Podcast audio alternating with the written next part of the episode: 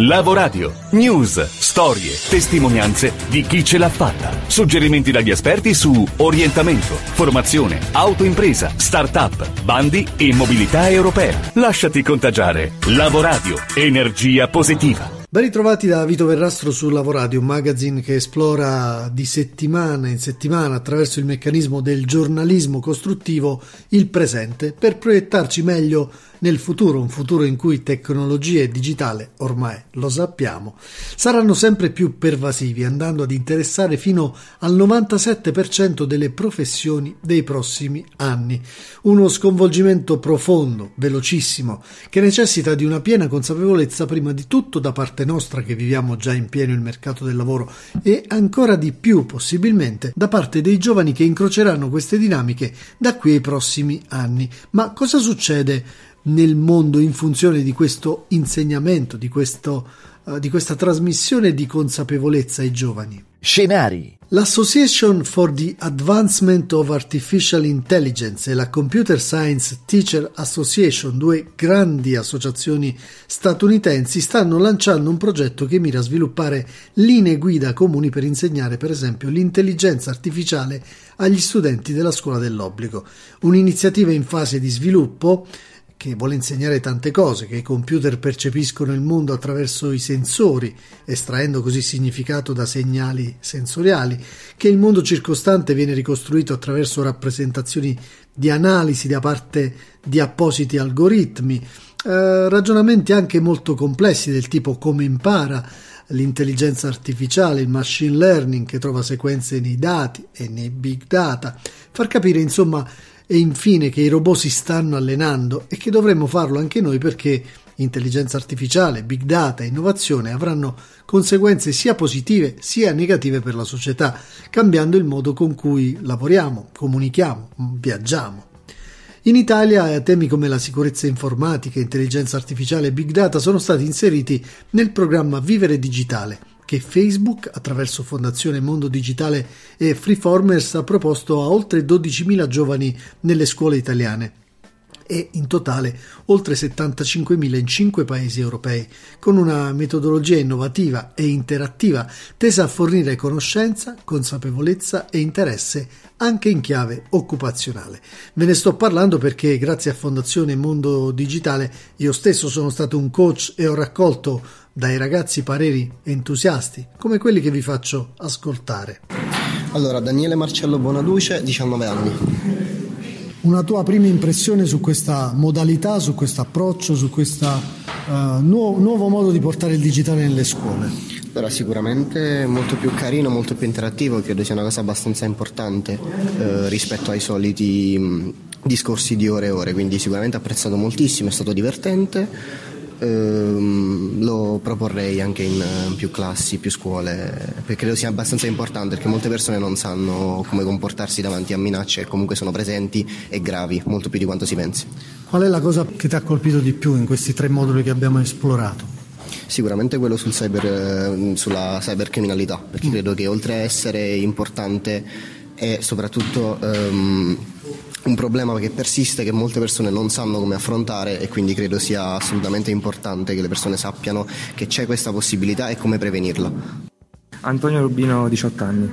Che impressioni riporti da questa giornata? Beh, sicuramente è una giornata molto interessante, molto diciamo, inerente al nostro percorso di studio.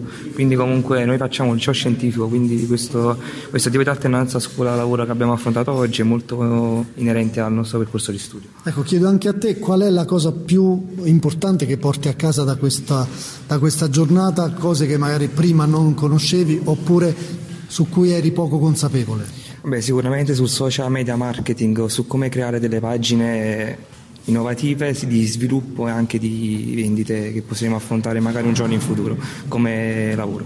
Dunque, lodevoli ed efficaci queste iniziative, quella di Vivere Digitale che vi abbiamo accennato, vi abbiamo raccontato, o gli hub in 37 scuole promossi da Microsoft, ma ancora non c'è nulla di così pervasivo e totale come sta avvenendo in altri paesi, Stati Uniti, dicevamo, ma anche in Nord Europa e in Cina, in cui pensate si stanno coinvolgendo tutti i 276 milioni di studenti cinesi nelle oltre 500.000 scuole del paese su questi temi.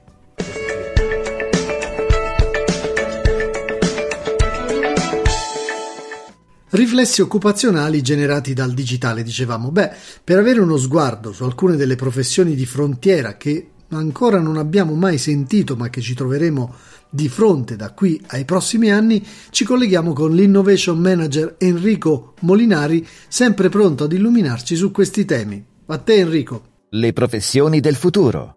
Oggi non ci deve stupire la nascita di nuove professioni che identifichiamo come originali, ma che tra pochi anni faranno la differenza tra l'età dell'uomo e quella delle macchine, sempre e inevitabilmente programmate grazie alla nostra capacità creativa, ineludibile in ogni percorso di crescita professionale. E allora incontreremo tutto che ci insegneranno ad utilizzare al meglio i servizi digitali delle nostre città intelligenti, oppure esperti per lo smaltimento di dati personali che ci aiuteranno a scomparire dai database quando lo vorremo, o ancora manager della vita digitale che faciliteranno le nostre comunicazioni con i robot. Nasceranno poi operatori aziendali specializzati in welfare della felicità e mentor che ci spiegheranno come ricominciare a vivere in un mondo 0.0 dopo una catastrofe climatica. Senza dimenticare professioni come il plant manager, un vero e proprio architetto di nuovi insediamenti umani nello spazio, il predittore di calamità naturali, che grazie ai big data aiuterà i governi a prendere le giuste decisioni in tempo reale, il garante della quarantena delle città colpite da epidemia, oppure il guardiano della sicurezza climatica. In questo scenario però la cosa più importante che i giovani possono fare oggi è connettersi tra di loro per trasformare il futuro in lavoro grazie a un giusto mix di conoscenza, coraggio ed umiltà. Le lenti della nostra immaginazione sono l'ottica più potente che oggi noi abbiamo. Ecco perché l'anno in cui le macchine non avranno più bisogno degli uomini è davvero lontano. Grazie Enrico, sempre puntuale, preciso e prezioso. Enrico Molina ritornerà anche nelle prossime puntate a cavallo tra il 2019 e il 2020 per darci ancora delle pillole molto interessanti sul tema dell'innovazione. L'Europa ci riguarda. E anche in Europa si lavora tanto per assicurare ai giovani maggiore conoscenza, maggiore consapevolezza, ma anche per favorire la loro partecipazione ai processi decisionali, all'innovazione. Tutto questo si racchiude in molti progetti europei, noi ne abbiamo seguito uno molto da vicino, si chiama Youth Capacity, è un Erasmus eh, Plus e a Murcia si è svolto recentemente un meeting che ha riunito i partner. Noi abbiamo avvicinato e ascoltato Nuria Mignone, project manager del progetto, per farci spiegare che cos'è e quali sono gli obiettivi. Eh, Youth Capacity è un progetto finanziato dalla Commissione europea nell'ambito del programma Erasmus e ha come obiettivo quello di eh, permettere ai giovani di diventare protagonisti dei propri territori avvicinandoli alla politica locale. Eh, la disaffezione è evidente, ma è importante che i ragazzi eh, si rendano conto che il, loro futuro dipende anche dalle loro decisioni. Diversi partner, eh, Cipro, Grecia, Spagna, Italia, con gli stessi problemi, mancanza di fiducia nel futuro, mancanza di soft skills, mancanza di partecipazione. Assolutamente, le competenze sono un aspetto importante, eh, il gap che esiste tra il mondo della formazione dell'università e le richieste del mondo del lavoro sono affrontate dal progetto ed è importante quindi che i ragazzi ne siano consapevoli e attraverso questo progetto ne avranno la possibilità. Cosa è maturato fino ad ora rispetto ai lavori iniziati? In ogni paese i partner hanno costituito un gruppo di lavoro locale formato da ragazzi che già sono attivi a livello locale e già si impegnano nel mondo del sociale, del volontariato ed è anche tra, proprio anche nella pubblica amministrazione. Dopodiché eh, attraverso un questionario si sono eh, evidenziate le necessità e lo stato quo del, delle politiche giovanili per avvicinare i ragazzi alla politica ed ora dovremo eh, prendere il volo eh, realizzando dei piani strategici da realizzarsi poi nell'anno 2020 in ogni, in ogni paese. Chiudiamo proiettandoci già nel futuro a fine progetto, qual è l'auspicio che possiamo uh, avere già da oggi? E, ehm, io credo che il progetto Youth Capacity abbia davvero mh, delle basi solide e possa avere uno slancio positivo. I ragazzi che faranno questo percorso avranno addirittura l'opportunità di realizzare una formazione sia a livello locale online che poi partecipare tutti assieme a una settimana di formazione a Creta, in Grecia. Significa mettersi di fronte alle sfide che l'Unione Europea ci pone in maniera costruttiva, formativa e con competenze eh, consolidate date per renderli tutti più competitivi nel mondo del lavoro. Grazie Nuria e in questo giro un po' del mondo che abbiamo fatto in questa puntata partendo con gli scenari mondiali poi andando ad esplorare eh, qualcosa che è avvenuto in Italia, ancora in Europa, a Murcia, in Spagna per il progetto Youth Capacity, finiamo invece ancora in Italia perché maggiore competitività per le persone, come diceva poc'anzi Nuria Mignone, significa migliorare il rapporto con se stessi, con le aziende, con la pubblica amministrazione e con la vita dei paesi più in generale. Se l'Europa sta indicando da tempo questo percorso, ci sono eventi che stanno traducendo il messaggio in realtà come Job e Orienta di Verona, che si conferma l'appuntamento nazionale di riferimento in cui far sintesi tra mondo della scuola e mondo del lavoro. L'edizione di quest'anno, la ventinovesima, ha chiuso con risultati più che soddisfacenti, con il claim Il lavoro che vorrei, orientamento, innovazione, crescita sostenibile, che ha fatto da filo conduttore alle tre giornate veronesi, sottolineando il dibattito più attuale sulle competenze da formare, quelle più utili e strategiche sia per i giovani che per le imprese. E allora dal canale YouTube dell'evento veronese ascoltiamo il servizio di chiusura con le voci dell'assessore regionale all'istruzione Elena Donazzan e di Claudio Gentili, coordinatore di Job e Orienta.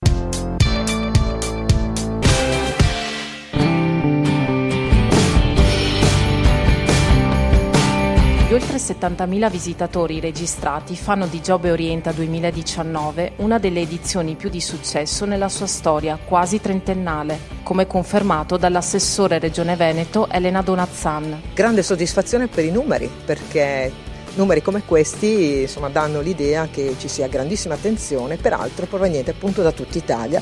L'anno prossimo sarà la trentesima edizione, 30 anni, insomma uno diventa anche maturo, abbiamo in mente grandi cose per rinnovare eh, il formato, che, perché Job deve restare il punto di riferimento per l'istruzione, la formazione, il lavoro, l'orientamento per le politiche italiane e, noi questo, e su questo noi crediamo molto. Con un bilancio di 500 realtà presenti nella rassegna espositiva, 200 appuntamenti culturali in calendario e 300 relatori coinvolti, chiude oggi la ventinovesima edizione del Salone Nazionale dell'Orientamento, la scuola, la formazione e il lavoro, promosso da Verona Fiere e Regione del Veneto, in collaborazione con il Ministero dell'Istruzione, dell'Università e della Ricerca e il Ministero del Lavoro e delle Politiche Sociali. Mai come in questi tre giorni si è ripetuta questa parola, alternanza, alternanza, alternanza. L'alternanza scuola-lavoro direi rinasce a Verona che, che ne dicano coloro che pensano che sia stata abrogata. Le scuole la fanno ancora, la fanno bene e sono felici di alternare momenti di studio momenti di formazione sul lavoro. Eccelsior ci ha fatto un bel regalo, la, una serie di dati interessantissimi sui green job e la sostenibilità è diventata anche dire, la caratteristica di tante nuove professioni e di tante proposte formative. Quindi alternanza, innovazione e sostenibilità, le tre parole chiave di questa ventinovesima edizione di Job Orienta.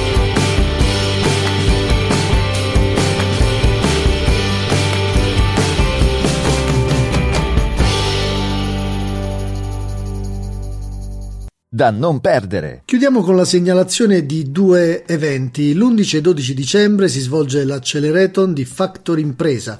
In palio ci sono 100.000 euro per le migliori idee imprenditoriali. Si cercano soluzioni innovative sostanzialmente per cambiare il modo di viaggiare in Italia e influire in modo positivo sui cambiamenti climatici. E questo infatti il tema e l'obiettivo di Change, la seconda sfida del 2019 di Factor Impresa Turismo, il programma promosso dal Ministero dei Beni Culturali e gestito da Invitalia, che offre servizi di accompagnamento e contributi economici alle imprese e agli aspiranti imprenditori della filiera turistica. Obiettivo: far crescere qualitativamente l'offerta turistica e rendere l'Italia ancora più competitiva sui mercati internazionali. La trasformazione digitale delle imprese e dei ruoli, professioni 4.0, è invece il tema che si tiene il 10 dicembre a Milano con una tavola rotonda e con una presentazione di un libro presso l'auditorium del Palazzo del Lavoro con Fondazione G Group e Soyel. Sulla nostra pagina Facebook pubblichiamo il link per informazioni e registrazioni.